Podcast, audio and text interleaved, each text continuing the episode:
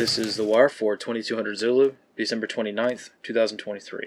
Precedence is routine, information cutoff is 2100. Bottom line up front the USS Bataan transits into Med. Electoral influence operations continue in the United States. Beginning with international events, in the Red Sea Horn of Africa region, the USS Bataan and USS Carter Hall have transited north through the Suez Canal into the Mediterranean Sea and will reform as a full amphibious ready group. As a reminder, these vessels were deployed for counter piracy operations in the southern Red Sea and Gulf of Aden in direct response to Yemeni targeting, analysts comment. These vessels, while technically not operating as a full ARG, were in effect acting as such over the past few weeks. As the ARG is one of the more flexible unit structures in the military, one of the main standard missions for U.S. Marines on board these vessels is to provide onboard security teams for merchant vessels passing through high risk areas, if the situation calls for it. This is a long standing mission set and one that even China has routinely employed themselves for over a decade as part of their enduring counter piracy mission in the Gulf of Aden. The departure of the Bataan rules this out as a course of action for countering the threats in the region. The only security missions provided by the U.S. Navy during this crisis have involved missile defense. On the home front in the United States, events regarding ballots continue as the Maine Secretary of State unilaterally removes Trump from their state's primary ballot. This follows Colorado re admitting Trump to their state's primary ballot. Several conservative states have threatened to remove Biden from their state's primary ballots, though it is not clear as to how any of these moves will actually work out. Analyst comments for this wire. At the risk of laying unnecessary criticism on the forces involved, the USS Bataan leaving theater at a high risk juncture does not fit with the U.S. Navy's mission of power projection and deterrence, and provides a morale boost for Yemeni forces who have already interpreted this move as both a victory and as confirmation that the U.S. will not be conducting any amphibious operations within Yemen. Allowing credit where credit is due, the fleet of destroyers still on station in the region continue to engage Yemeni drones and cruise missiles. In the United States, electoral shenanigans will likely continue into the new year, but at the moment it's not possible to determine how this situation will shake out. Until concrete actions are undertaken, the claims being made are just talk. Virtually no one is under the impression that legitimacy will be a factor in the 2024 election season, but the recent battles regarding primary ballots will likely be used as a jumping off point for more serious actions later in the year. This concludes the wire for 2200 Zulu, December 29th, 2023.